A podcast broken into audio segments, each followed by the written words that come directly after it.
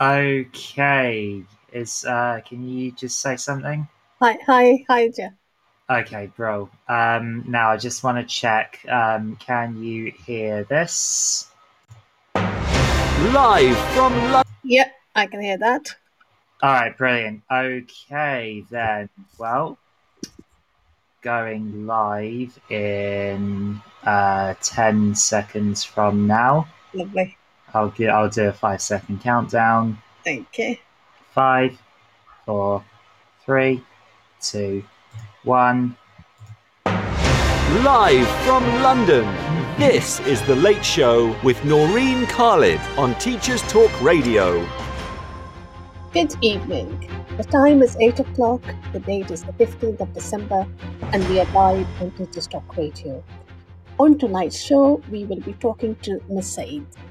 She works as an assistant head teacher and is also the SENCO and DSL, so it will be a wide range of discussion. If you have any questions about any of the topics we will be discussing, please phone or text Live from London. This is The Late Show with Noreen Khalid on Teachers Talk Radio. Tune in live on the Podbean app or desktop player. Just head over to www.podbean.com slash lsw slash ttradio or search Teachers Talk Radio. Follow the hashtag TTRadio. Good evening. A very warm welcome to you all. Uh, it's great to have you with me. This is your show, so please do join the discussion by either calling in or by using social media. If this is your first time tuning in, or you would just like to find out a bit more about us, then please head over to our website www.ttradio.org. If you have ever thought about hosting a radio show of your own but didn't know where to start, then our website has details about how to get in touch with us. The team will be delighted to hear from you, and you may become our latest host with a show of your own. So, we on tonight's show, uh, we have Miss Said. So, I'm just waiting for Miss Said to call in. Um, as soon as she calls in, we'll connect her, and I think that's i- is that you, Miss Said? Hello, Noreen. Can you hear me? Good I evening. can hear you loud and clear. Thank Yay! you so much. Yeah. All, all, always a worry when you know Yes. just because the guest joins. I have to give you 50 out of I have to give you 50 out of 10 for your gap filling skills. Thank you so much. I was sweating buckets trying to get in, so technical glitch out the way. I'm in. Way. Lovely, wonderful, great to have you with with us. Thank you, Um, Nigel. Thank you for having me, first of all. Thank you so so much for inviting me on. Lovely. No, this is our pleasure, really. So, um, for our listeners, just a little introduction about Miss Said. Um, she is an assistant head teacher in a secondary school. Um, she is also an English and PSHE teacher, and she is the RSE lead. And if that wasn't enough, she's also the SENCO and the DSL. So, welcome to the show, all of you, and it's great to have you with us. Um, so let's start a question. Uh, start with a question about you first. So tell us a bit about yourself and how did you get into teaching, for example? My word, how long do I have for this question? um, I'll be very honest, Noreen. Um, I'm very fortunate that uh, my mum was actually a teacher. She was born and brought up in Pakistan, and she was a teacher there. So when I was, I was born in England, but she always instilled a love of learning and education myself and my siblings from day dot, if you will. So I, I have vivid memories of myself as a toddler lining up my favorite teddies and dolls and sitting there and taking the register and pretending to read to them and what have you. So I've always, always wanted to be a teacher from the, you know, from the word go. Or that's all I've ever wanted to do. But as I grew up as a child in Birmingham, in an inner city, quite a tough, you know, an, an urban secondary school, I'll be very honest with you that teachers who I loved inspired me to Mhm. become like them. But more than them, teachers who made my life hell actually inspired me more. And to this day, at the grand old age of 38, don't mind sharing that because I'm not that much of a dinosaur yet. I swore to myself, my A level mathematics teacher will obviously go unnamed, made me feel so bad. I remember the day almost to the date. It was an autumn term in year 12, and she made me feel like the most stupid person ever born on the earth. And what was worse than that, Noreen, was she made me feel like I couldn't do anything to change that. And I swore to myself that day that I would become a teacher and I would never, ever make any young person placed in my care feel the way she made me feel. And to this day, I swear by that, if I'm honest. So, yeah, a bit of, bit of everything really, but that's what brought me to teaching. That's that's really good. First, two questions. Where did your mum teach in Pakistan? Because as you know, our, our I, I, I, know, I'm I'm from Pakistan as well. So I, anybody mentions yeah. Pakistan, I sort of, you know, um, okay, get really okay. excited. You've heard me talk in a show in Urdu, right? So I'm going to throw it back at you. Just hazard a guess first, and I'll tell you if you're right or not. Let's make it interesting. what do you think? Oh gosh, uh, was was was in Karachi? Was it? No. Yeah. Lahore. It was Isla- Islamabad. Islam. Capital, okay. the capital, the capital. capital. So there you go. Well, that, as you know, um, strangely enough, that's one city I haven't visited. Well, Ed, excuse now. You've got a connection with me as your guest. You need to make sure when you're able to travel, thank yes. you, COVID. Yes. you make sure you go there. oh, yes, I, I will. That's that's on my list now. Um, right. that that's um, really interesting what you said about um, really good teachers inspiring you, but also teachers who didn't make you feel that good, making you think to yourself, well, I'm going to be a teacher and I'm not going to do it the way she's done it or he's done it. Yeah. And and my my students will have a much better experience than I ever did. Absolutely. No, don't get me wrong, Noreen. I was very fortunate. Growing up, the vast majority of my teachers, you know, moved me. They touched me on a personal level. That sounds wrong, but you know what I mean. Emotionally speaking, obviously, I'm a DSL. um, but you know, they really inspired me. But there was just that one. It was her, and I will never forget her for as long as I live. But that's why I swore to myself: you have good role models and bad role models, and arguably both are equally useful because yeah. they're models of what you should do and what you shouldn't do. So that's but that's where I stand. I had a lot of good teachers. I suppose you need a bit of of uh, inner strength as well because sometimes if you have a bad role model, that they can just break you and you'll say, "I'll never step foot in a school again." yes, that is true as well. They they could be deterrents, but luckily for me, my my love for learning was instilled at a very very young age, so I wasn't getting put off by one callous math teacher. She wasn't going to put me off, and thankfully she didn't do so. So here I am. yeah, we just had a message that as long as the bad role model uh, doesn't traumatize you. Yes, absolutely. Yeah. Here, here to whoever said that. Thank you. Absolutely, absolutely. And we've got Benjamin Barker who's joined us. Welcome, Benjamin. And hi, uh, Benjamin. right. So that that was a bit about yourself and how you got into teaching. Wonderful. So uh, now that then you got into teaching and you started teaching, mm-hmm. what made you decide to go for the assistant head teacher role? I will say this, Noreen. I have toyed around, not toyed around, that's the wrong term to use. I've changed, and I hate to use this archaic sort of term here, but my flight path changed a couple of times throughout the course of my career because very early on I thought, you know what, do you remember the good old days of when you used to have the advanced skills teacher, the AST? Do you remember that when you used to have that role? They call yes. lead practitioners now yeah. there was a time when I was like, yeah, you know what, I'm going to become an AST and I'm going to just be a really, really amazing English teacher and just take that route. But then the more I started working with lower ability students, I hate using that term, but students with special needs, etc., I thought to myself, actually, this isn't the route I want to take. I want to kind of help the underdog, if you will. I want to help more students on a on a broader scale. Mm-hmm. I want to actually help other people help them as well. And because of that, I really became quite keen and developed my coaching skills my troubleshooting skills. I've worked in multiple schools that are special measures, and I'm very pleased to say I'm proud to say I was part of teams that got them from special measures to good, and I absolutely thrived in that area. I don't know why, it could be crazy, but I loved the challenge of this department's falling to pieces, the outcomes are horrendous, do something. I loved that challenge. I loved being able to say, you know what, I slugged my guts out, but at the end of it, I made an impact. So the role of AHT for me was always strategic impact. That's what I've always wanted to do. And obviously, as a, you know, a head of department, for example, a, a director, in some schools have that role as well. You can have impact, but the scale at AHT above is more, is just is just broader, and that really, really appealed to me.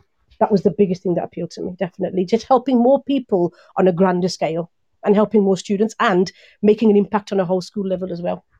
That's that's in, that's really interesting. That's um, you know, as you know, I'm a governor. That's that's what interests mm. me. That to work at the, at a strategic level and and bring about change at a strategic level. Absolutely, absolutely, because that's what really, you know, changes lives for the better if you do it properly. That's what really does because you're, you know, you're shifting the culture in an in an educational setting. Do you know what I mean? So for me, you're absolutely right. That's that's that's it in a nutshell, really. Yeah, lovely. I, I, it's not to say that somebody who doesn't want to be doesn't have any impact. They all do, but for the of whole course. school, for the whole school to thrive, you need various people doing various, you know, uh, various jobs, and all of them acting like cogs in the wheel to make the the school yes. move forward. Absolutely, it's a collaborative approach. You know, no man's an island. You can't do it alone. We have to work in tandem and you know, united for especially with the status quo being as hideous as it is now, even more so than ever, that collaboration is absolutely key. Okay, thank you for that. So the next question I'll ask you that is, um, oh, we've got another uh, comment. Um, Benjamin says, agreed. For me, it was the way I realized the higher up I could work, the more of an oh, I can't read the full one. It's it says influence uh, yeah, I could have had over a wider group, pupils, staff, and parents. Absolutely, Benjamin. Yeah. Fully agree with you there. Fully agree with you. Absolutely. So, um, what next? Any any thoughts about going for the head teacher's role? deputy head head? I, I, the deputy headship pastoral at this stage definitely, but I don't want to run before I can walk. I've not been an AHT a full year yet, Noreen. Mm-hmm. So um, I've had an extensive career, you know, uh, period of being a director, so I've had ample extended leadership experience under my belt, and I'm never one to jump into something head first because I want to get to headship one day, but I actually want to stay in the post when I get there. Yeah, so yes. I don't want to rush it. I, it. It is something that I want to do, but it's a very much a long, long term goal for me, definitely, because I want to really make an impact at this level before then even starting to contemplate, you know, going on to deputyship. I mean, I've got NPQSL successfully, and I'm really proud that I've got that because that has given me a good idea of what to expect at the next level. But I really want to, like, I've made a lot of impact as a director before I came to this stage. I want to do the same thing again and then move on.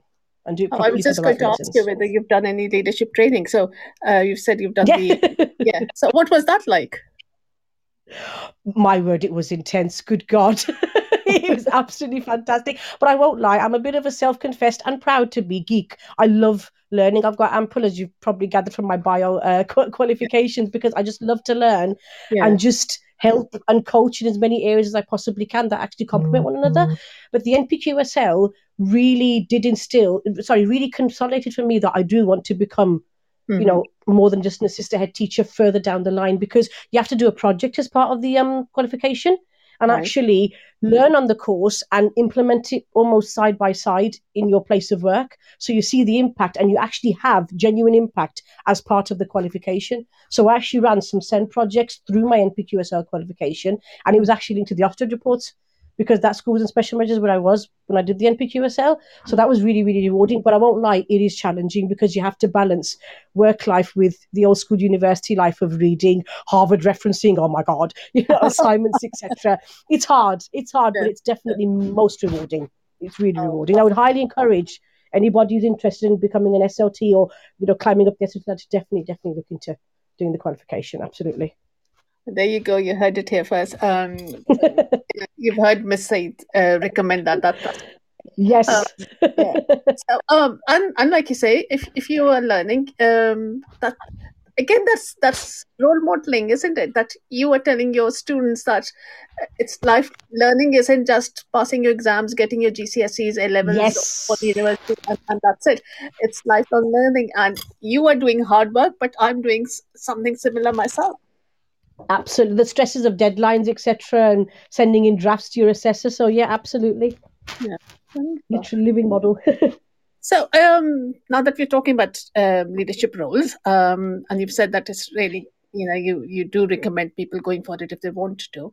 What if somebody listening to us, or you know, uh, uh when they listen back to this show, um, they want to they they've been thinking about toying with the idea of going for an assistant head teacher's role and they hear the show and they say well here's somebody who i could ask and they come to you they tweet you or dm you and they ask you for your advice what would you say to them I really had to think long and hard about this question, if I'm honest, Noreen, because arguably it was one of the most challenging, which is really good for me because it makes me reflect upon, you know, remind myself why I went for the AHT post. And I think the key thing is really being certain why you want to go for the AHT post. And mm-hmm. I may say something contentious. I do apologize if I do, but I'm a very honest person, as you've probably gathered by now. I know not a lot of people, in fairness, because I choose to distance myself from people like this, but I'm sure everybody out there knows at least one person like this, and they've met one person like this in the entire teaching career. I want to be ahead in X number of years just because I want to become a head in X number of years, or I want to be a DHT or an AHT in five years. Mm-hmm. That's not the reason why you should do it. That's not. That's a very dangerous reason. It right. needs to be for the right reasons. Why do you actually want to be an assistant head? Because I want to have, as Benjamin said, I want to actually help more people on a wider scale. And this role, what it entails, will allow me and empower me to do so being a deputy head on an even broader scale, being a head teacher, you start to network, network with other head teachers. When you when you fix your own school up, for example, you can actually help other head teachers through coaching and partnerships and what have you. That's the real that's a good reason to become an assistant head and something further than that. And the other thing you have to think about when you want to go for an assistant head teacher's role is this. You're an experienced governor, Noreen. I'm sure you'll agree with me here. It is arguably, out of all the SLT positions, the most competitive, by far and large, it's the most competitive one because mm-hmm. it's the first step into yes. that SLT area, isn't it? Before you then go for assistant headship and so on and so forth, executive head and what have you. It's also about knowing which assistant head role you want to go for. Do you want to go down the route of a pastoral assistant head teacher? Do you want to go down? Uh, I wouldn't because I'm terrified of the data. I mean, I like data, but I'm not a massive fan of it. Data mm. sort of assessment, raising standards, assistant head teacher. Do you want to go down the curriculum teaching and learning head, you know, assistant teacher, which way do you see yourself going? Really, again, I hate to use the term flight path, but really thinking ahead and mm. making sure you're doing it for the right reasons. Because if you do it for the right reasons, even if you fail that first assistant head teacher interview, or your second one, or your third one, or your fourth one, you won't give up because you're determined, because you've got a set vision and you get fixated on it and you actually do what you need to do to get to it. But it has to be for the right intentions and for the right reasons. And, that's, and, that's what I'd say. I, I think that's that's that's spot on, and that's really good sterling advice, and especially what you said about um, what type of assistant head you want to be. There's, you know, like you said, if you don't like data, although you do have to handle data, yes. even as a class teacher, you'll be handling data. But do you, do you want to be the person who handles the data on the, on the school level? If not, then maybe it's not the assistant head for assessment isn't your role, and and the same, you know, pastoral. Everybody, all teachers, everybody who's uh, working in school is a pastoral lead in some way, shape, mm. form. But to lead the pastoral lead uh, across the whole school or across the mat, etc. If that's not for you, then maybe look at other roles. That's really good advice. Thank you. Thank you. Um, so, oh, we've got another caller who's joined us. Um, I don't know the name. It's um, the PB BBG8, whatever. Um, welcome, welcome. yeah, welcome to join us. And if you have any questions, do do uh, type it in, and uh, Miss Said will. Well, I'm sure she'll be only too delighted to answer any questions that you have. I'll do my best. Um, right. As um, just um, when I was introducing you, um, and I was telling our listeners that one of the things um, they uh, one of the things you do is oh um, our production team has just reminded me that when they have random numbers is um, it's somebody who's without a pot, pod, podbean account yes yeah sorry i should have I, that completely missed my mind sorry okay to get back to the questions now um, uh, one of the things you do is teach pshe so yes. First, and the most basic question what is the importance of teaching PSHE? Now, again, contentious statement warning alert here. Um, I am by trade initially a um, an English teacher, mm-hmm. but I will categorically say this, and I do this on a regular basis. When I teach PSHE lessons, I actually tell my students that arguably PSHE is more important than English. I know, Shakara, that I'm saying that, but I'll tell you for why I say that to my students. Life skills I'm not saying English isn't important, but English isn't going to teach me how to safeguard myself. English isn't going to teach me how to manage conflicts. It's yeah. not going to teach me how to form and nurture healthy relationships. It's not going to teach me how to have realistic and ambitious also career aspirations. That's where PSHE comes in, and it is so, so invaluable, and why I'm so blooming fortunate that in my academy, the head teachers actually made it a curriculum subject because I know some schools, I believe, still mm-hmm. have like, you know, extended form time sessions or what have you, or do something once a term or what have you. We actually have a dedicated timetable slot. Every student in our academy from year 7 to 13 has one lesson of PSHE a week.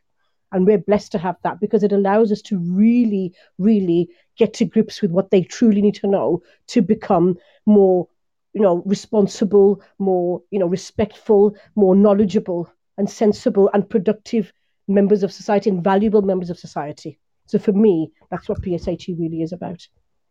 It's really important. yes.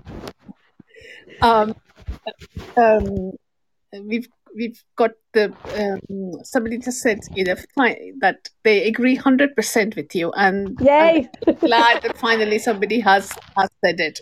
So you're welcome. At least one person hasn't found it very contentious. well, so that's all right yeah. then. Uh, exactly. So, um, talking more about PSHE, um, what mm-hmm. changes have you seen in, in the PSHE over time, and uh, what do you think of, of these changes? Now, I'll be honest here with Noreen, I haven't taught PSHE consistently over the course of my career. And because I'm a bit of an oldie, oldie if you will, I've been teaching over 16 years, I've had the good old days of SMSC and all the other stuff in between. But I will say this that even though I'm not fully best placed to give a fully accurate response, what I will say is the breadth and depth of the curriculum has most certainly increased and absolutely for the better.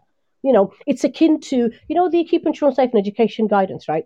Yeah. how that safeguarding guidance changes every year because it is, in essence, and it should be responsive to you know the, the, the contextual issues that are happening at the time in society and what have you. I feel the PSHE curriculum has changed in the same way. It's very responsive.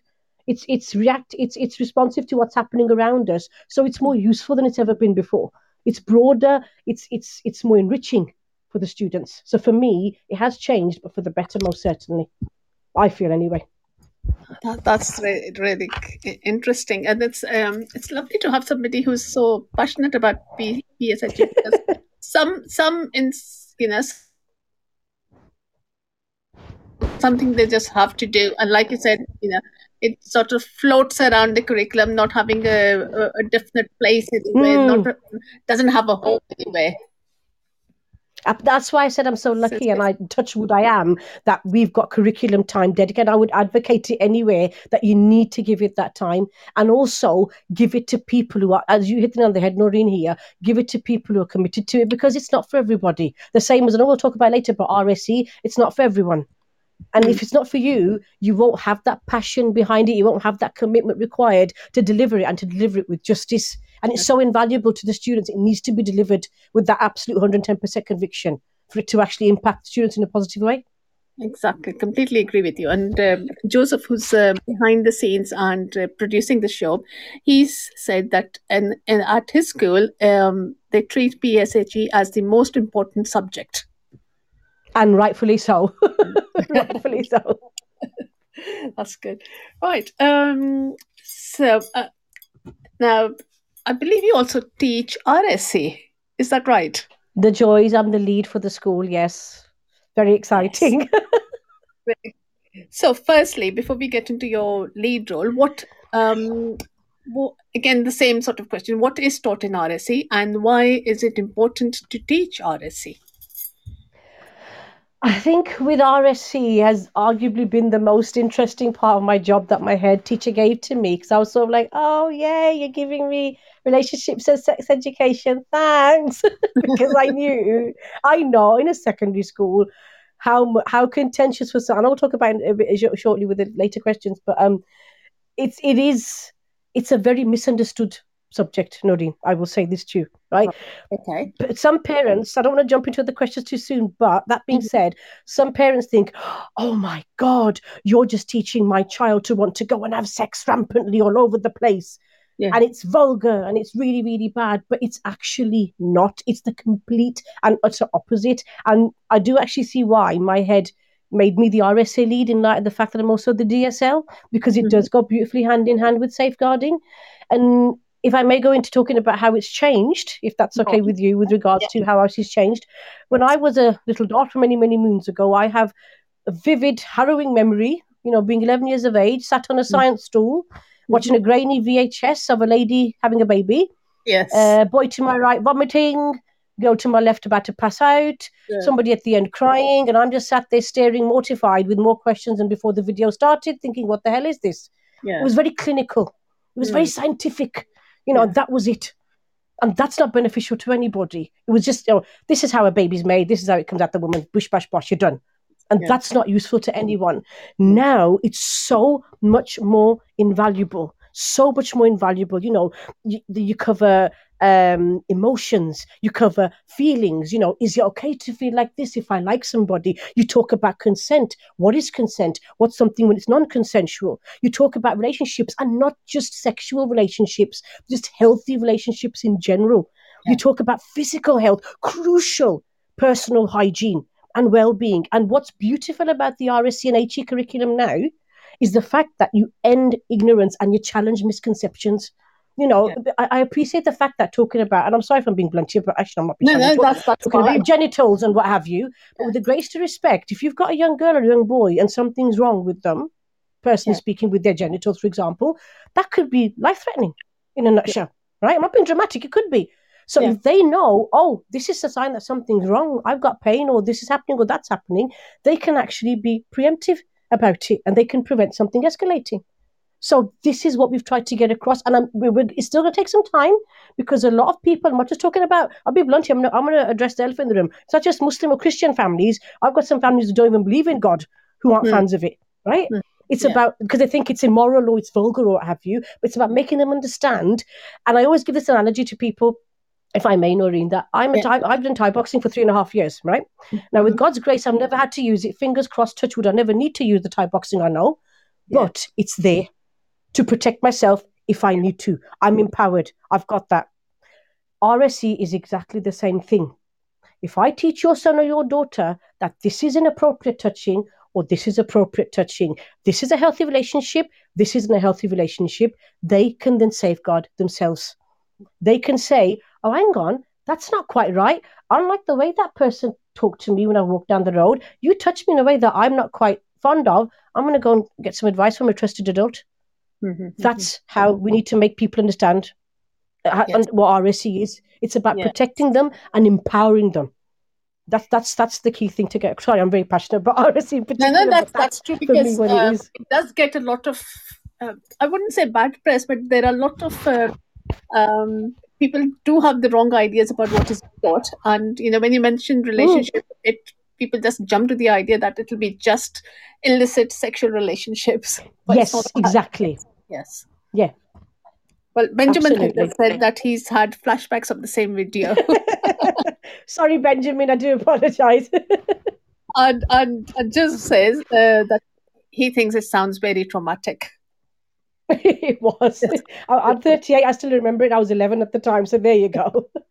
Uh, the other while you were talking and the other thing i thought about um, was that in our community there are um, there will be some families who will who because of the way the culture is who will not talk to their daughters about personal hygiene about what why why a girl is having periods and you know what's happening in the body while while they're having periods and and we know medically there's a, it's a fact that uh, girls are having are starting menstruation at a at a younger age than they did Yes, they are.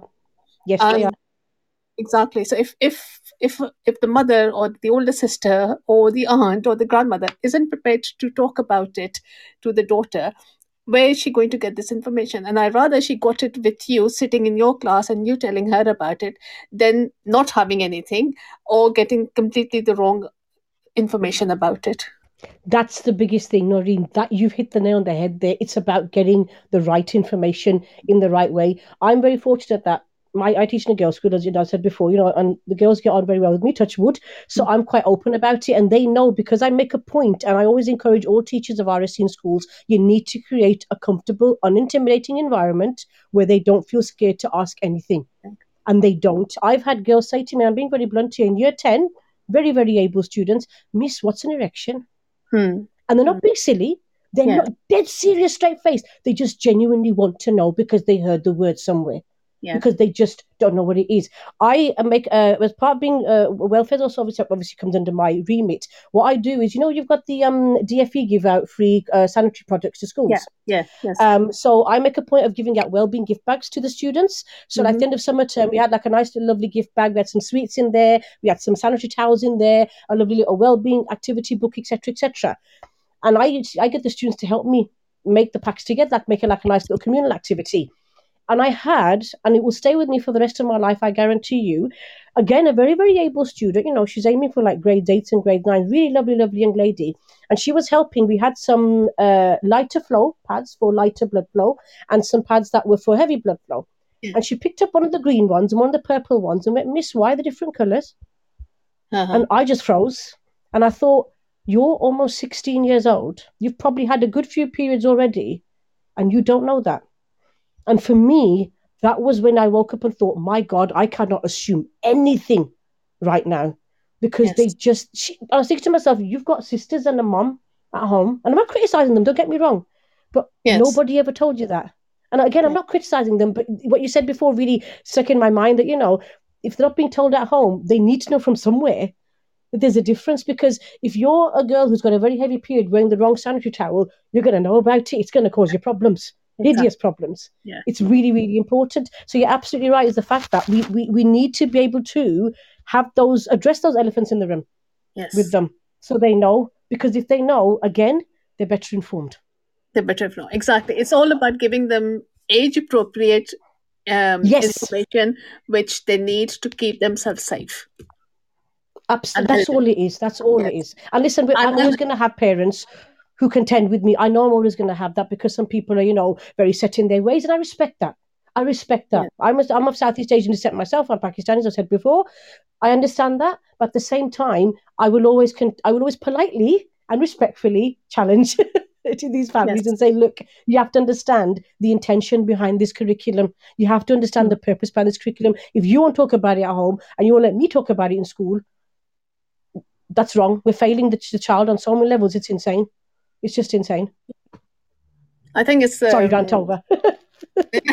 that's that's why. Um, I was wondering, does does does, does your cultural background um, help you connect with with families of your of the same cultural background a bit more? Do they see well if Miss Said is saying that my daughter does need to learn this, maybe she is right because she, she understands what you know what what. funnily enough, funnily enough, au contraire, mon ami, actually, it's actually the opposite. I have to actually err on the side of caution as a Muslim woman because I'm worried about being accused of shaming them into it. You know what I mean? So I'm super, super careful because of the fact that, you know, you can't see me obviously, but I wear a headscarf. I'm a practicing Muslim. I Mhm. actually, and I'm Asian. I'm actually doubly careful about making sure I'm as objective as physically possible. I always veer clear. I've even had parents saying to me, "Well, you're Pakistani. You know, in Pakistan they don't teach this." I said, "Yes, but we're not in Pakistan. are we? With the greatest respect, we're in Birmingham, in England. Do you know what I mean?" Yes, So yes. I actually go the opposite way, and I veer away from conversations where they try to bring in, "But you're a Muslim woman," and I'm like, "Yeah, and I had sex education growing up, and I'm also in charge of it now. What's your point?" yeah, so I exactly. actually go the opposite way because they try to use that to make me to convince me that they're Yes. right. So I veer away from it if I'm honest. they just just need to read the Quran with translation. There's a lot of menstruation um, things in the Quran. Exactly. Yes.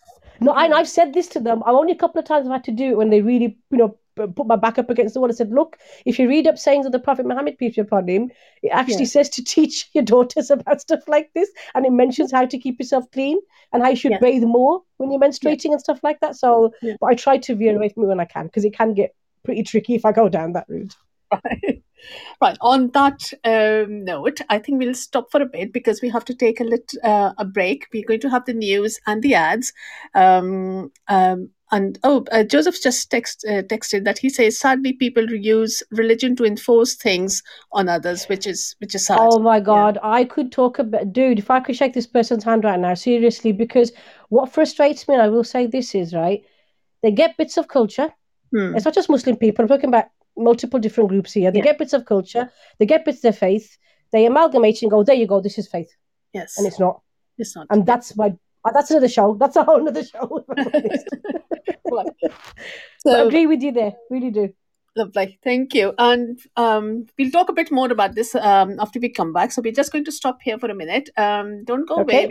We'll have a, uh, an ad break uh, followed by the news and uh, some tech tips, top tech tips. Super, Are super. you So I'll just mute looking to myself. take your phonics practice forward? Oh, I'll just play that again. Are you looking to take your phonics practice forward? Then Little Wandle Letters and Sounds Revised is the programme for you.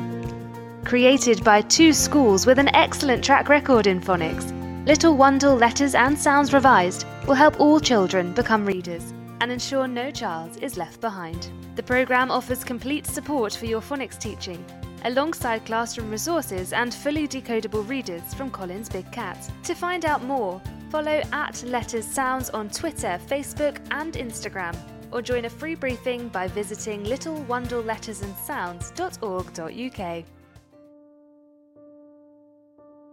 Teachers Talk Radio is delighted to support Winston's Wish, the UK's childhood bereavement charity. Winston's Wish supports children and their families after the death of a parent or sibling. They provide emotional and practical bereavement support. Expert teams also provide online resources, specialist publications, and training for professionals. Find out more about Winston's Wish and pledge your support at www.winstonswish.org. This is Teachers Talk Radio, and this is Teachers Talk Radio News with Gail Glenn.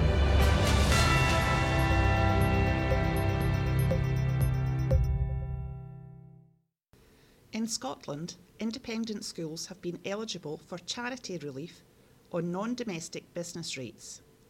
This will end on the 1st of April 2022. Scottish Greens MSP Ross Greer said, Most Scots are appalled when they discover that private schools use their charitable status to avoid paying tax. Ending this tax break is not only the right thing to do, it will also raise much needed additional funds for our public services. Private schools exist to protect the power and privilege of the wealthiest people in society. As long as they exist, they should be treated just like any other business and pay the appropriate amount of tax. According to a report in the Daily Record, Fettes College charges over £36,000 a year for boarding and Gordonstoun over 40,000 to board senior pupils. Despite the change being delayed due to COVID, the Scottish Government have confirmed the date of April the 1st for its removal.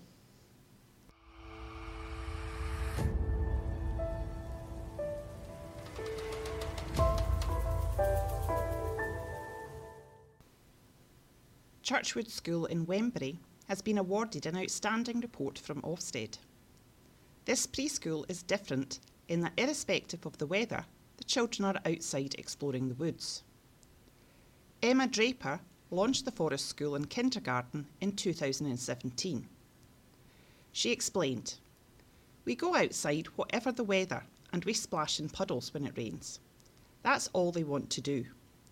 I'm sure you've heard the phrase, there's no such thing as bad weather, just bad clothing. Churchwood Forest School scored an outstanding report in each category, including the quality of education, behaviour and attitudes, personal development in leadership and management. This has been your latest Teachers Talk Radio News with Gail Glenn.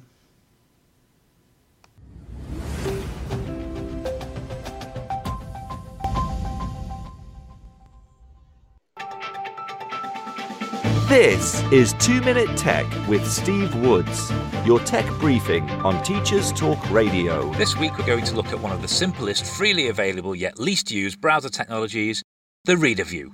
Chrome versus Edge. Let the battle commence. On screen 1, I have Microsoft Edge weighing in at the cost of £0. On screen 2, I have Google Chrome also weighing in at the cost of £0. Round 1, opening Reader View. On the Edge browser, the immersive reader feature is built in and can be activated by a button on the address bar by typing read followed by a colon in front of a URL, and also you can simply press F9. Before you can open Reader View in Chrome, you have to install it as an extension. It's free and not difficult. Once installed, you'll find it in extensions located to the right of the address bar. One point to Immersive Reader. Round 2. Features. Both come out fighting with the Read Aloud feature that allows the user to adjust the read speed, skip forward and back, and change the voice that is reading.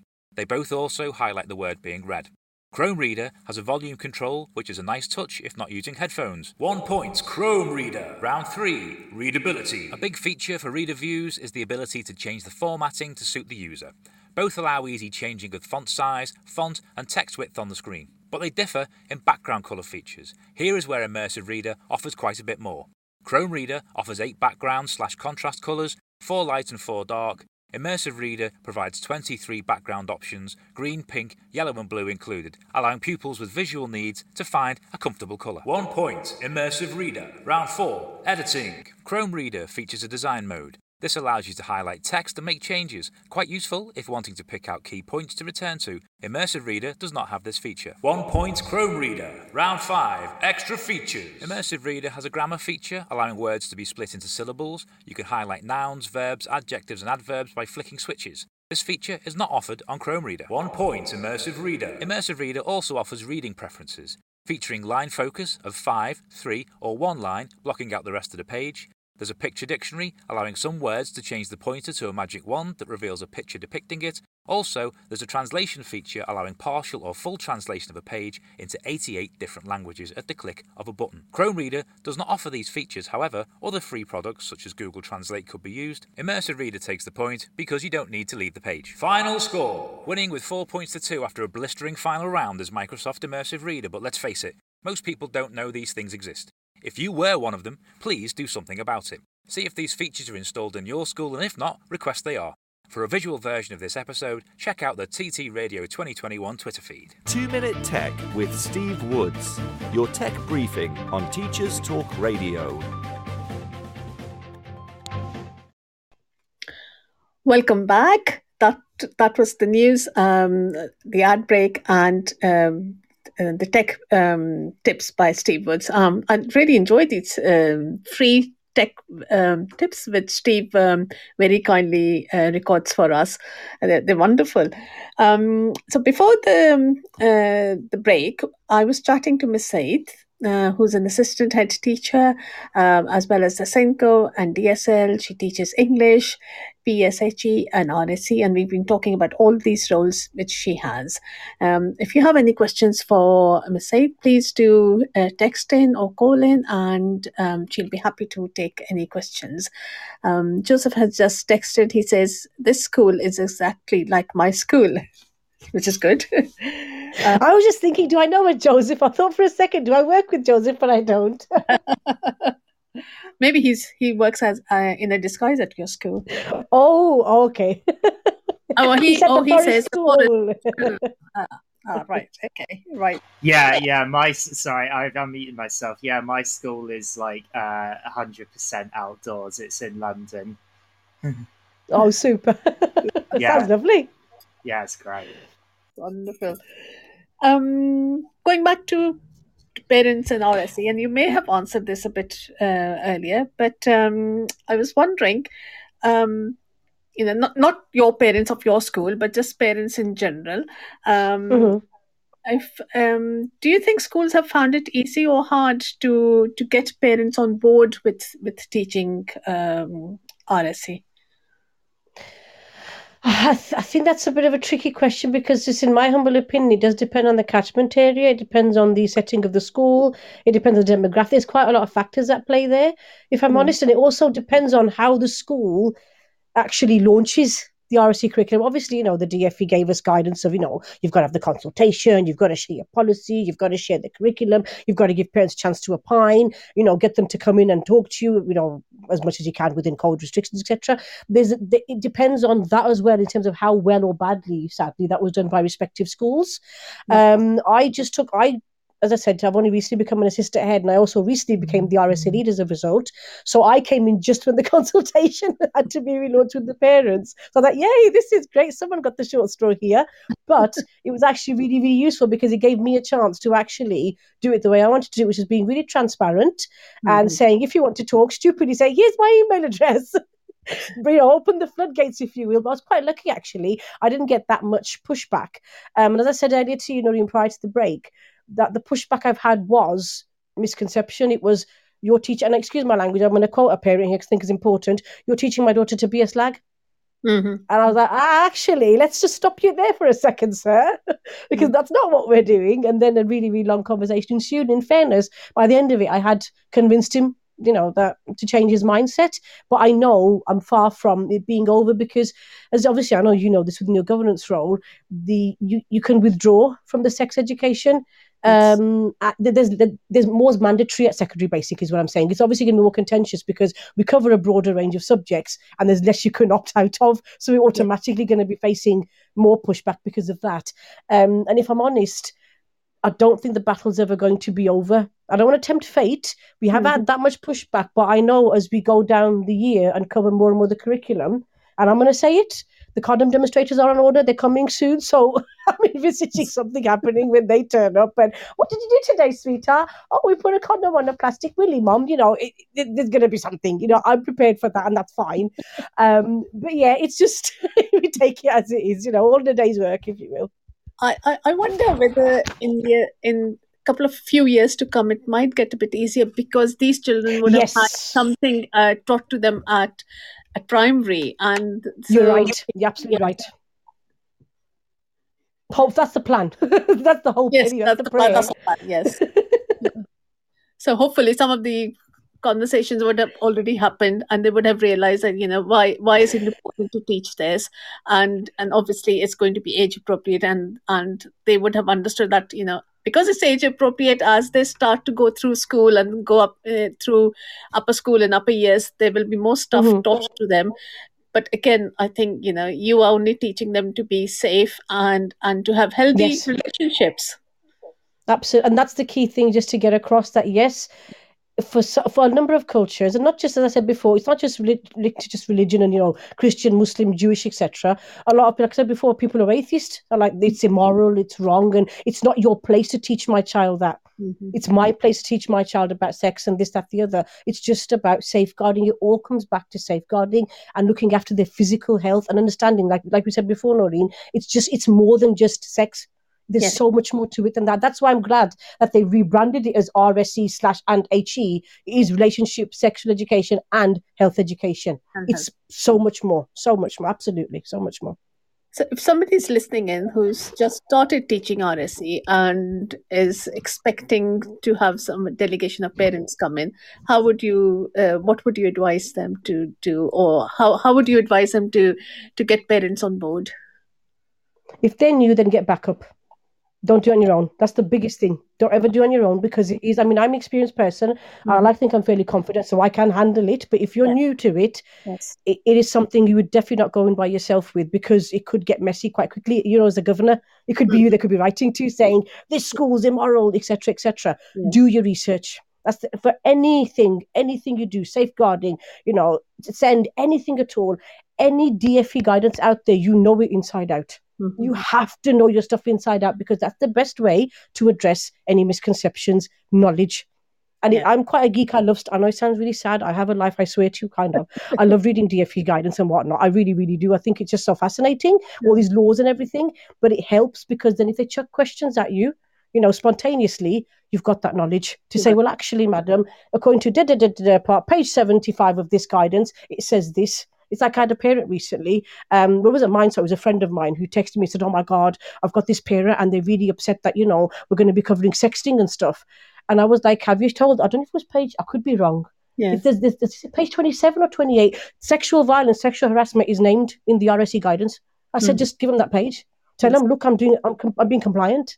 Yes. I'm not being immoral. I'm being compliant. It, it, sometimes you have to be that that direct with it. Don't start to get all you know complicated. Don't overcomplicate. Just say, look, these are the facts. I'm doing my statutory duty. I'm fulfilling my statutory duty. Sorry, it is what it is.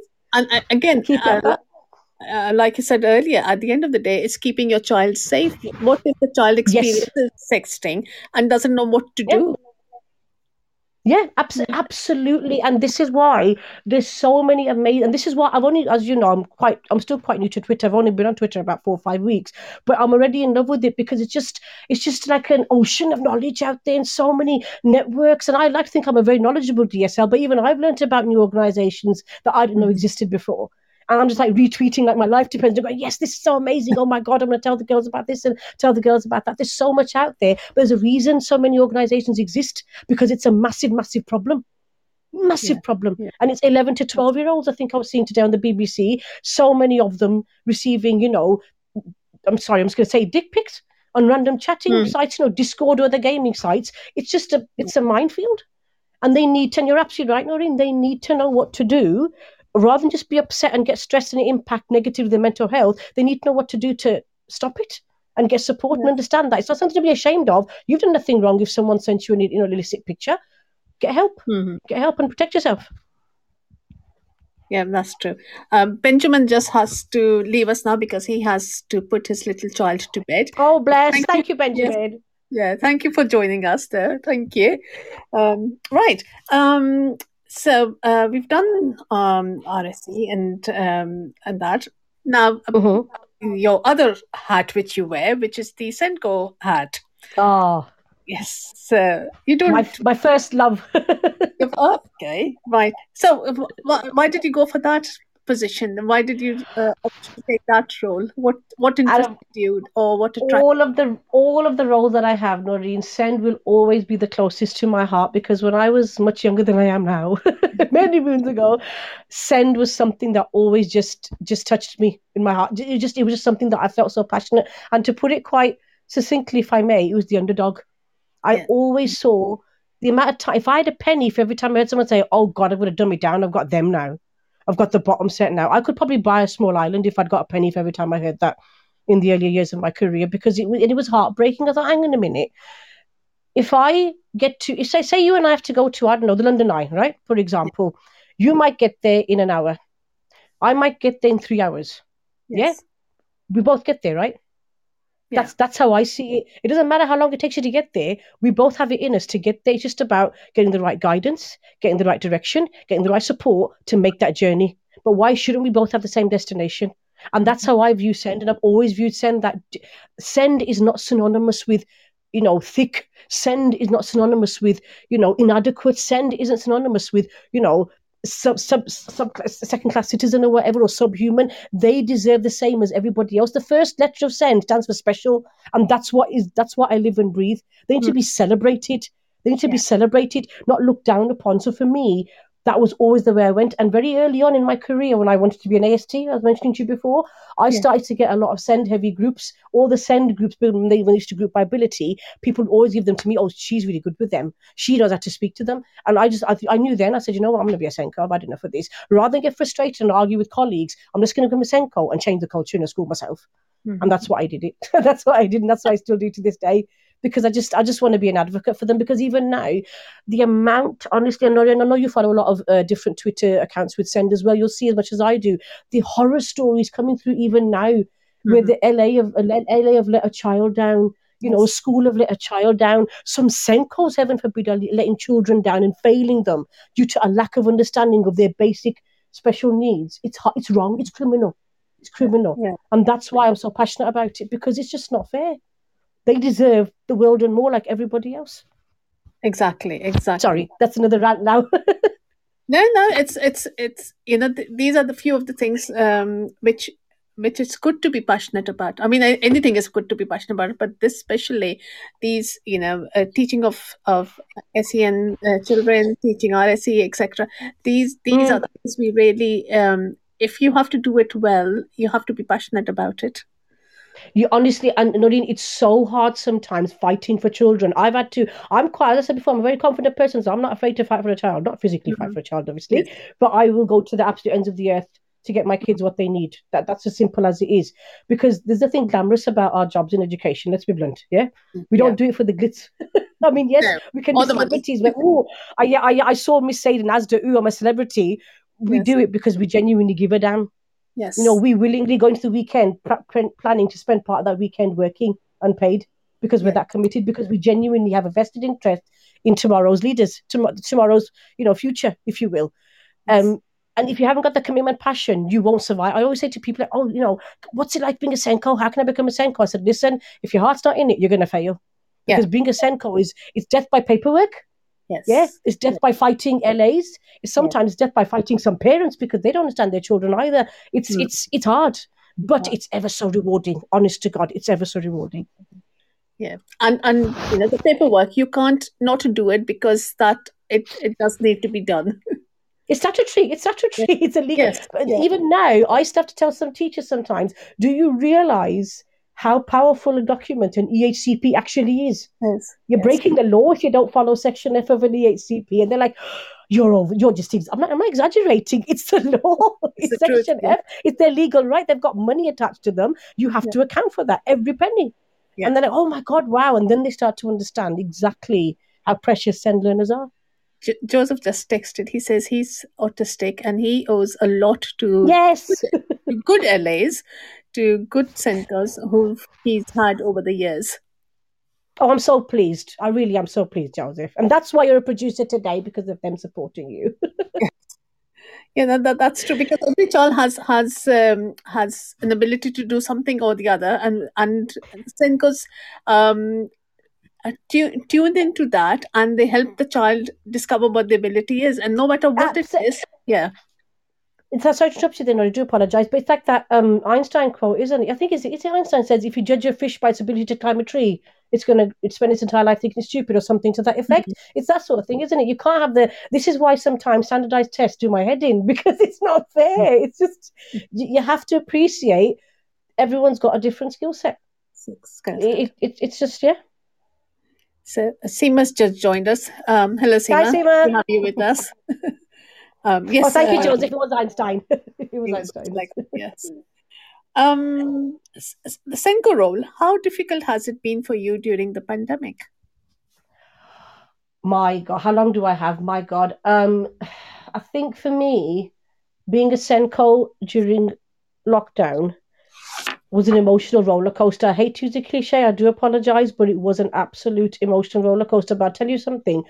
I'm always like any educator in fairness, Noreen, you know, you hmm. you become a part of the child's life, don't you? It's just the way it is. Teach, teachers are like an extended part of your family. We have loco parentis, we literally live and breathe that sometimes even beyond the school day. For me during lockdown, the vulnerabilities that families shared with me, the support I ended up giving the families and, and in a way them working with me, it was just it was it was horrible and stressful at times. But sometimes I used to move to tears with some of the experiences I had because I became a part of these families' lives, you know, because of you know doing safe and well checks. Because when I was a SENCO in my previous school, I was also a deputy DSL there too. Mhm. So I was doing safe and well checks, and I know some people might think, "Oh my God, your your former head was a nightmare," but actually, I was grateful for what they made us do. We were doing daily well-being calls, and I was I was physically visiting doorstop visits, not going inside the home. I was visiting the EHCP students Okay. regularly during the week, Yes. and the bond I formed with some of these families during lockdown, they will stay with me for the rest of my life. They still email me. Some of those families I've left that school years ago Mhm. because the bond that I formed, you know, where they had financial hardship. I had an EHCP child who was severely autistic. His mum had mental health because she went through a hideous divorce and she was unemployed. So we were sorting out financial support for her. We were sorting out emotional support for her. She'd be emailing me, you know, pictures of his work when he started to engage with stuff, and it was just so beautiful. And uh, I was I was in another chat. I forgot what it was. now. Was to SLT or something? they're talking about how what do you think about 2022? Is it going to be easier or harder? And what I said was, look, it's probably going to be harder, but we're forewarned now because we've been Yes. through it this year.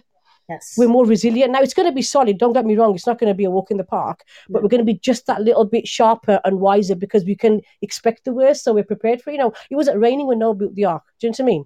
Yes. So for me, it was hard during lockdown, but at the same time, it was exceptionally beneficial because they got to understand our challenges as SENCOs and SEND teachers because I had to give staff who were brilliant, may I add, extra CPD, bespoke CPD. How the heck do you get an autistic or a dyslexic or a child with severe ADHD to engage with you remotely over Teams? yes. The rest, what do I do? What do I do? It was really hard. Even for me, I really had to sit and think. And I've been a SENCO for many, many years now. It's one of the first things I ever developed in my career, skills wise. but developing, you know, pedagogically staff, how to actually manage that. How do you get through to a child through a screen? How do you get them to engage? How do you support parents who've got special needs and they've got children who've got EHCPs? All of that as well. It was exceptionally rewarding, I'll tell you. It was rewarding and it really made me, it really made me, I'll tell you, in a good way.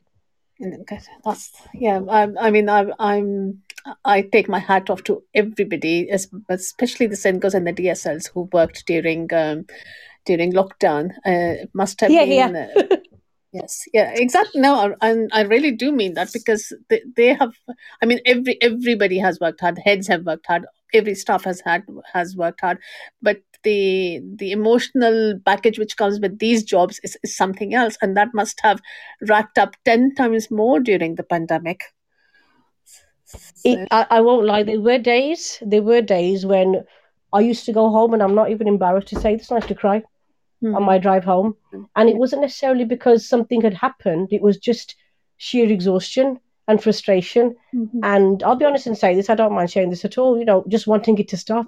Yes. Lockdown absolutely really almost broke myself and a number of my colleagues and we only got through it because we got through it together as an extended family and again apology cheesy cliche coming up we mm-hmm. weren't it together we really were team around the child. It was the families, it was us, it was external agents, and I was I've always been touchwood blessed to have phenomenal external agents. You know, PSS, CAT team, you know, the uh, qualified, qualified teacher visual impairment, all of them. They were beautiful with us throughout the lockdowns. So I was very very lucky in that respect. But there were days where I'd sit to myself and I'd help a family out. You know, like um, getting a mum a fund so she could afford to buy a family food, or helping yeah. a mum find a job during lockdown.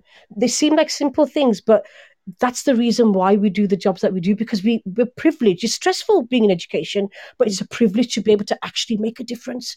And that's the biggest blessing of this job, really knowing, you know what? Yeah, yeah man, I'm going to pat myself on the back. I actually did something decent today. And it, it, it was, and sometimes I'd be crying out of joy, sometimes I'd be yeah. crying out of stress. Yeah. But, you know, it was worth it. And I've just seen a question, I think, sorry, you use Teams instead of Zoom. Is that tougher? I won't lie. I, th- I think for us, I preferred Teams because there were more functions for us to use in terms of sharing screen, having the you know the class folder, etc., and the class notebook. But I can see why Zoom might have been a good option. But I think just because we've been using Microsoft Teams for, for ages before then, in fairness, when it came to teaching online. Yes, it is what we were used to. Yeah, definitely. Yeah. And Tom Tom Rogers has joined us as well. So hello, Tom. Welcome. Oh, Tom. Hello, hello. right. Thank um, you for my um, mug, by the way, Tom. um, talking about um, special education needs, um, uh, if I were to say to you that children with special education needs will not be able to cope with or follow schools' behavior policies, and therefore policies and expectations, etc., they should be relaxed for any child who has SEN. What would you say to me? Excuse my language, but the policies are crap. Right. if, if a SEND child is not a, needs aren't accommodated in the policy or they're struggling with it, it's not inclusive enough. Hmm. It's as simple as that. SEND poli- the behavior policy should be inclusive and cater for the fact that you can't have one one you know rule. Obviously, you have to have standards. But you yes. have to accommodate the fact that for certain children, what you may deem is low level disruption is actually just some part of it's a manifestation of their special need and yeah. it can't be helped. Yes. Restlessness, for example, talking out of turn, shouting out, that sort of yeah. thing. So I just humbly say the policy needs to be amended and made more inclusive. Yeah, that's that's very that's true. In a nutshell. yeah, I I am I was at a education conference some years ago where Dr. Morph mm-hmm. was speaking, and he was talking about you know tracking the teacher and all of that. Um, and after the show, I went up to him and I said, after his speech, I went up to him and I said, uh, "What about a child who cannot track me if i'm the teacher. What happens then? And you've said they must track me.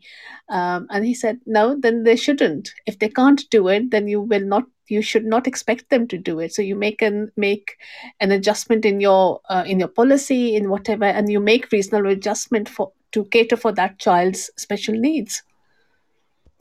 Absolutely. And i'll tell you off the back of that the one that really makes my blood boil. Mm. i don't care if he's autistic. I want him to look at me when i'm talking to him Yes. And I'm like, why? Why? Tell me, give me one genu- genuine reason why yeah. that's so crucial to you talking to this child that they have to actually even look at your face. and then I'll support you because what you're doing is actually going completely against what the SEND Code of Practice stands for. Where's the, re- as you said it beautifully yourself, Noreen, where's the reasonable adjustment?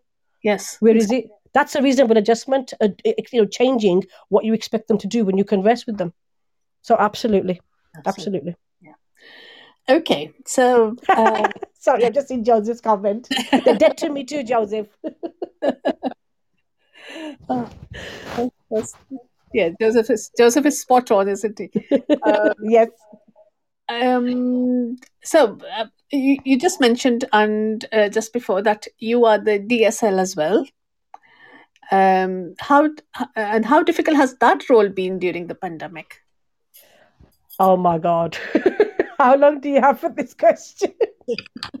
I tell you, I I don't know if this is a blessing or a curse for a DSL, but I really do overthink things and I'm not a mum. I'm an auntie who loves my niece and nephews to death. Um, But I think of, I always say to families, and I mean this with my hand on my heart in school, your child is my child. It's as simple as that. Yeah, you, you're giving me your most precious possession at 8.30 in the morning, and you're expecting me to give them back to you safe and sound at 3, 3.15. That's the biggest sign of respect and trust you can possibly give anybody, in my humble opinion, right? And I take that very, very seriously. I'm very blessed to have colleagues around me who share that sentiment. So when we had lockdown as a DSL, I had a lot of sleepless nights. I'm not going to lie to you because I'd be thinking, oh my God, this child hasn't emailed me and they haven't been online today and their parents are claiming they're sick, but are they actually sick or has something happened? You do worry a lot more. Mm-hmm. But what was beautiful as a result was because I had very, I've had, I'm very lucky, touch wood. I've had some very supportive head teachers who, who've empowered me to, you know, fulfill my role properly. I was able to keep a tab on children. I had a very broad pastoral team supporting me, and we had a really set system in place where certain children got a daily phone call. Yeah. And if you couldn't get out to do a doorstop house visit, like from the doorstep, we'd say, right, come on Teams, or you know, come on Teams and see, show us your face and talk to us. So we were really, it was exhausting. I'm not going to lie to you. It was absolutely exhausting. There's no other way of putting it. It was draining, but it was nothing compared to the peace of mind I got knowing that our kids were all right.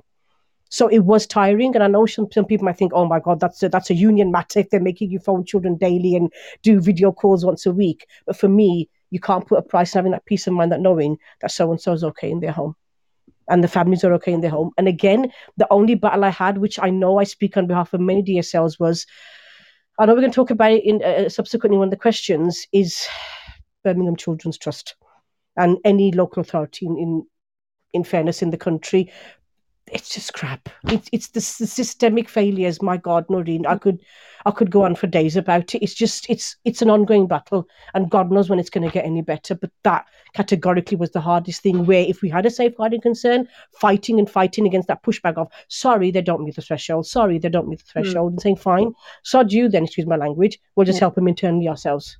Yeah. But again, it was exhausting for us to do that. But you know we can't let any child slip through the net. But that was arguably easily actually one of the hardest things. I had easy, and I had an easier ride and time with the SEND local authority side of things than mm-hmm. I did with the safeguarding, definitely. Right. Yeah.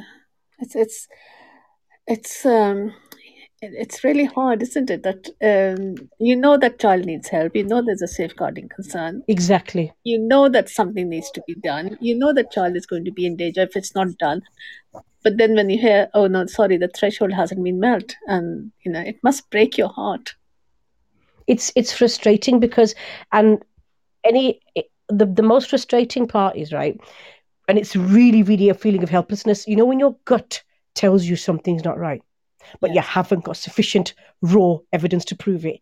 That's a hit I wouldn't wish to on an enemy. It's easily one of the worst feelings as a DSL when you know something's not right, but you can't fully, fully outright prove it, all you get is, well, that's conjecture. I'm sorry. Oh, but that's conjecture. Just do something internally. Oh, but, you know, you can't prove that yet. When you've got some evidence, and call us back.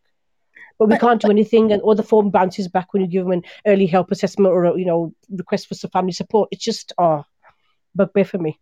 Isn't it strange that you know when you go for safeguarding training, the first thing you're told is if you have a concern you raise it. Even if you have no proof if you even if you have yes. an inkling yes. and you, because you don't you don't leave it um, and you, you might think well I, I don't have any proof and what if i'm wrong? And we've always been told don't think what if you're wrong just think what if you're right and raise it and and something will be done but then when you do raise it like dsl when they raise it they, they it's, it's a pushback that it hasn't met threshold it's such a disconnect between these two things, isn't it? It is. I've just seen Joseph's comment that when children don't meet the threshold, those same children resort to extreme measures to get noticed. He's absolutely right. It does exacerbate the problem. It makes it Yeah. worse because it's left un, un, unsupported. It's like an if you know. I, I hate to use a crude comparison here, but if you have an illness and you leave it untreated, what happens? You get worse. yeah, exactly. You're not preventing it. You're not trying to cure it. Just leaving it to fester, and it's it's nothing but catastrophic. Yeah. So absolutely, it's just and it's an ongoing. Even now, you know, we're out of lockdown. Hopefully, we start out of lockdown. Fingers crossed. It's still the same battle. I'm still having arguments left, right, and centre with social services or what have you, and they're like, "Well, no, but you know, sorry, it's it's not that urgent. It's not that urgent." Mm. And then we get the headlines, don't we? Unfortunately. I mean that that was my next question. That um, Mm. when I was doing the research for this show, uh, at that time, um, when I wrote down my questions, um, it was about the horrific case of um, Arthur Labinjo-Hughes only. And now, after I've written down my question, Star just another day, Yeah. Star. Fact, in two days, I, you know, I wrote about about Arthur and and printed my questions out, and I've had to add Star in it because uh, Mm. suddenly there's there's been another another case. So um, without talking specifically of these cases, uh, but and just using your experience as a DSL, what can schools and other agencies and society in general do to prevent such things happening again? Because these have been just just horrific. And I, I remember tweeting that you didn't have to be a parent to understand to sort of to to be touched by that, to be touched by how uh, you know small they were both really small children, weren't they? And and Yeah. just to you wouldn't do that to a grown up person because well uh, for one thing he'll hit you back but then you, you just wouldn't but how could you do that to a child and some something has gone wrong in the society where things like this happen and they go unnoticed well not unnoticed the families had raised, raised concerns but again that term you know the thresholds have hadn't been met so what um you know what can we do anything to prevent these happening again And I know the problem we have. I don't. I can't quite. I don't know how to figure out how many people are listening right now to this because I'm obviously still new to Podbean and what have you. But the problem is, not Noreen, the people need to hear what we need to say aren't here. That's Yeah. the biggest problem. Mhm. Anyone who's listening right now agrees with us. Yes. Is on the same wavelength, thinking of the same hymn sheet and what have you. That's the first problem. And what breaks my heart, and you're absolutely right, I'm not a mum, but as an auntie, I was in tears. I had to like look. I, I, I still to this day, and I promise you, I know I can't watch that video. I've Mm. read the transcript of what he says. May he rest in peace. I can't Yeah. watch it. The transcript alone made me cry and lose sleep. I'll say that first and foremost off the bat. yeah The problem we have is systemic.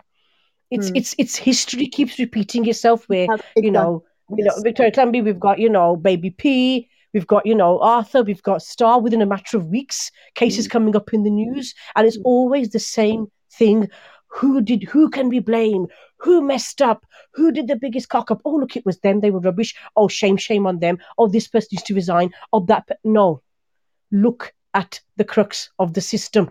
The whole system is flawed every day, right? I've I've only I'll give you a prime example. Just I'm not gonna actually I won't give one from my current school in previous schools it's happened as well, right? And I can guarantee you every DSL, secondary or primary, will say this to you at least once in their careers as DSLs. You've got one child who's a child in need, not even a looked after child, a child in need. Within the space of six months, they've had five social workers. Why? Mm. One cracks, leaves. Next one comes in, leaves. Next one comes in, too stressed. Next one comes in, is a good enough, gets sacked. Next one comes in as a trainee, has a nervous breakdown. Yeah. And what's happening? The records are going wrong. The record recording system is absolutely just it just collapses. And then you get a catalogue of issues coming up, and then suddenly one day, God forbid, the child's dead. Yeah. And then people go, Oh, how tragic. What went wrong? Who missed the signs? We're not being funny, the child had six different social workers in five months, for example. Why is no one looking at that? If you address that issue, other issues won't arise. And I know it's not that straightforward, but I'm trying to, I hope I'm trying to, I hope I'm making a bit of sense of what I'm saying here. The problem is the whole system. I have got so many cases right now where I'm dealing with trainee social workers who've got supervisors. And the cases they're dealing with aren't pretty. They're not nice, straightforward cases. They're really not, not that any case is nice or straightforward. They're complicated cases. And these social workers, God bless them, are giving it everything they have, but it's not enough because they're not experienced. And as a result, they're not as resilient as they need to be. And I'm not saying I'm this oracle of knowledge, but I know more than they do. And that concerns me, Noreen, sometimes because they're the ones who see the families. I don't. They go in the houses. I don't. And that's what we need to look at is with Arthur, right? We guess we could look at the fact that, oh, the social worker was manipulated. But why were they manipulated? Was it because they were inexperienced? Was it because they were so stressed out they weren't thinking straight? Were they suffering from fatigue? Were they dealing with another colleague's caseload too because that colleague was off sick or had just resigned? Yeah. We need to look at those factors as well. There's so much more to it than that, the whole system. And it's always the same way. I look on Twitter sometimes and it breaks my heart. NHS cutbacks. SEND, you know, we send our cutbacks. Birmingham Children's Trust cutbacks. Why? They're Yeah. the sectors that need the most funding and they're the ones that you're robbing. And as a result, I say the blood of Arthur lies in flipping government's hands. Sorry, I'm getting political here. It's just, it's, it's, it needs to change from the bottom up. The whole thing needs to be up, overhauled. That, that's, It really does. Sorry, I, it. it's just- I feel very strongly about it, but it's just frustrating. No, it is. It is, and you know, it, uh, it's it's children's lives, and really, uh, actually, children's life. It's that's not a cliche. It's it's lives we are dealing with. Um, Yes. and that's what's uh, right. Um, we're just going to take another uh, short break. We're going to go back to the ads and the latest news, uh, and we'll be right back. So stay tuned. Are you looking to take your phonics practice forward? Then Little Wandle Letters and Sounds Revised is the programme for you.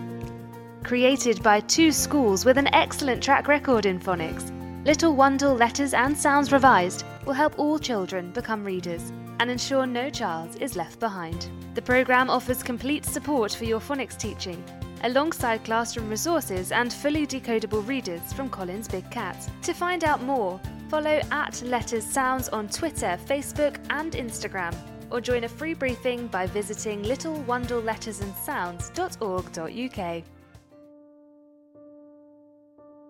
Teachers Talk Radio is delighted to support Winston's Wish, the UK's childhood bereavement charity. Winston's Wish supports children and their families after the death of a parent or sibling. They provide emotional and practical bereavement support.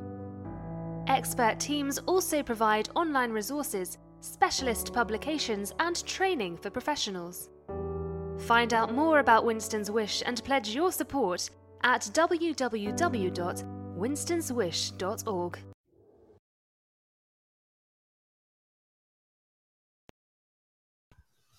Hello, welcome back. Um, so that was um, uh, a message from our sponsors on the ads. Um, we have been chatting to Miss Said. Um, we've tackled some really, you know, um, difficult issues. We've talked about how difficult it has been for DSLs during pandemic. Um, before that, we were talking about how difficult it has been for SENCOs during the pandemic but um, especially with the DSLs and how um, lessons don't seem to be learned. We we get things happening. We get really sad um, cases happening. We hear about uh, horrific things happening, uh, one after the other. Um, I mean, in these last couple of weeks, we've had two really horrific cases hit the news, and um, you know, we have case reviews, and we say, "Oh, lessons will be learned."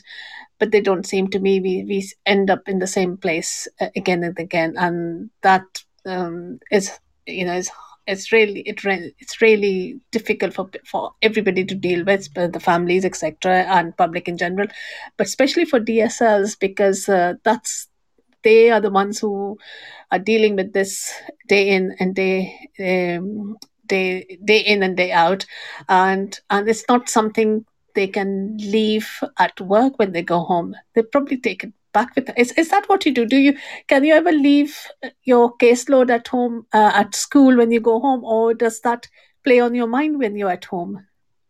Oh God, no! I've ended up sometimes dealing with cases at home. If I'm honest, I don't know if that's some things that get frowned upon, but um, I do make myself readily available. I know sometimes it's not a sensible thing to do because obviously all good practice documents about DSLs and how they should work does dictate having a healthy work-life balance, having a rota, having time to switch off.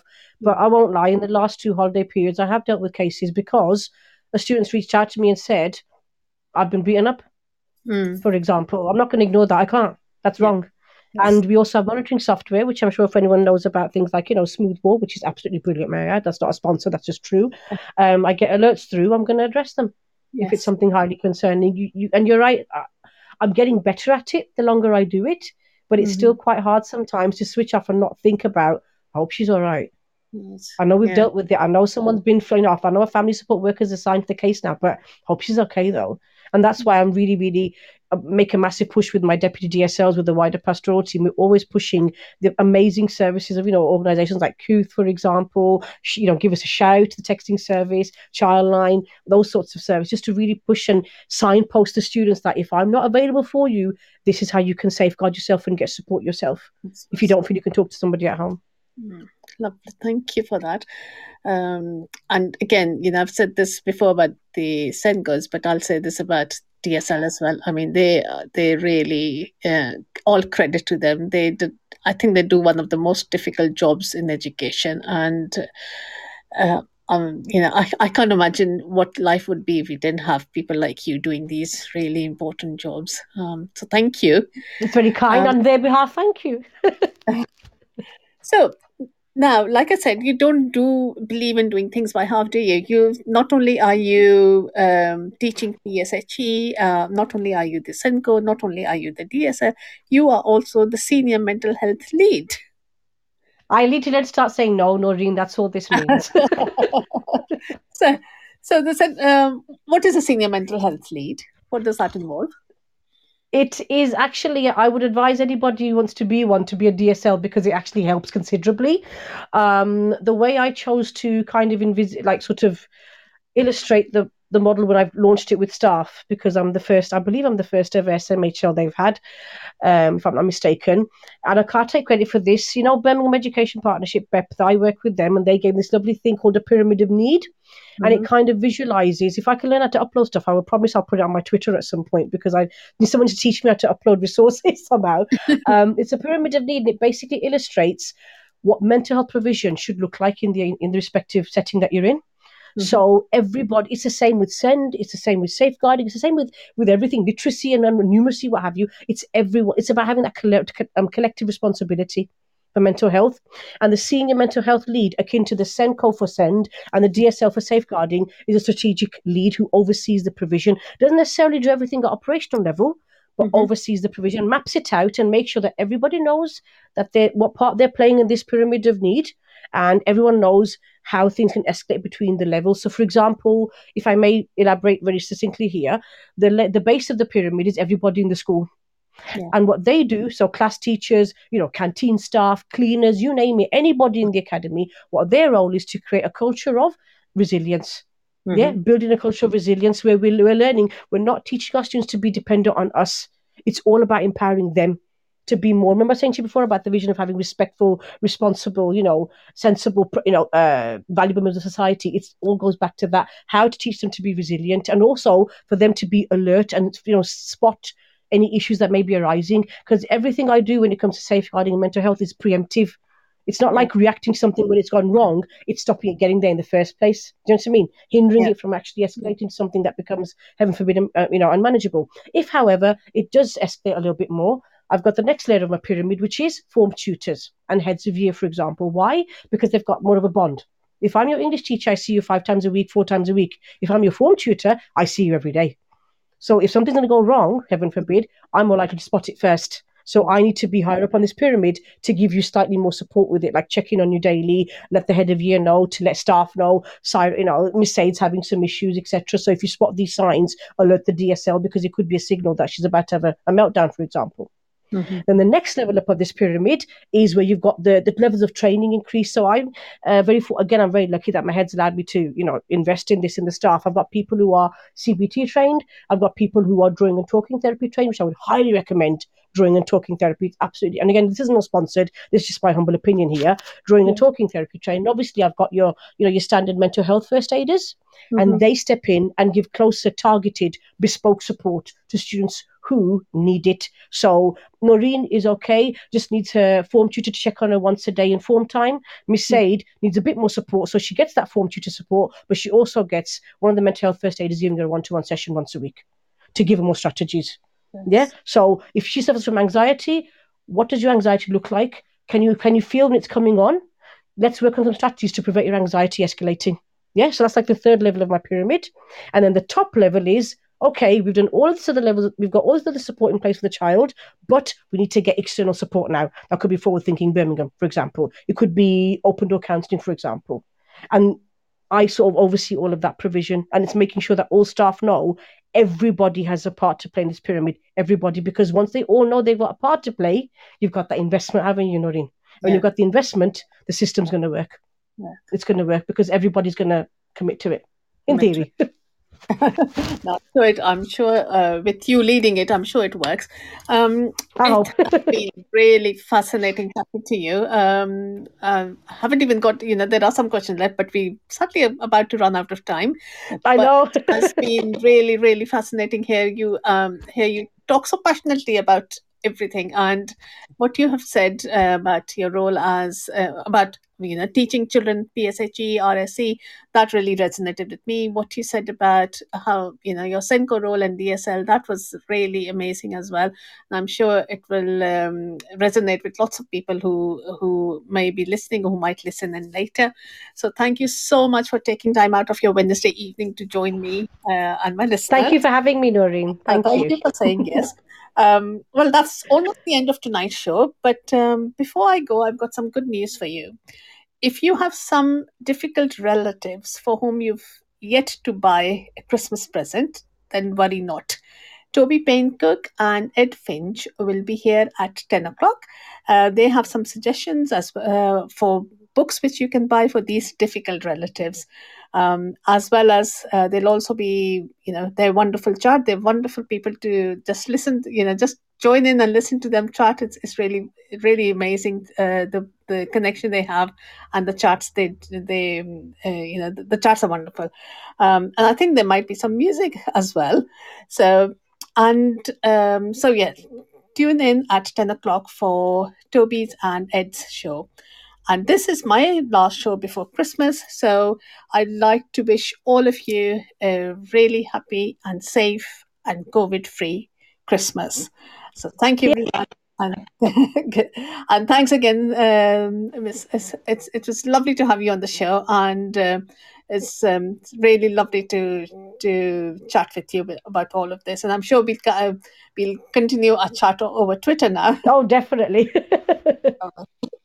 Thank you. Right. Thank you so that's- much. Thank you. Good night, everyone. Bye. Bye. You've been listening to Teachers Talk Radio. Tune in live and listen back at ttradio.org. We look forward to hearing from you next time on Teachers Talk Radio.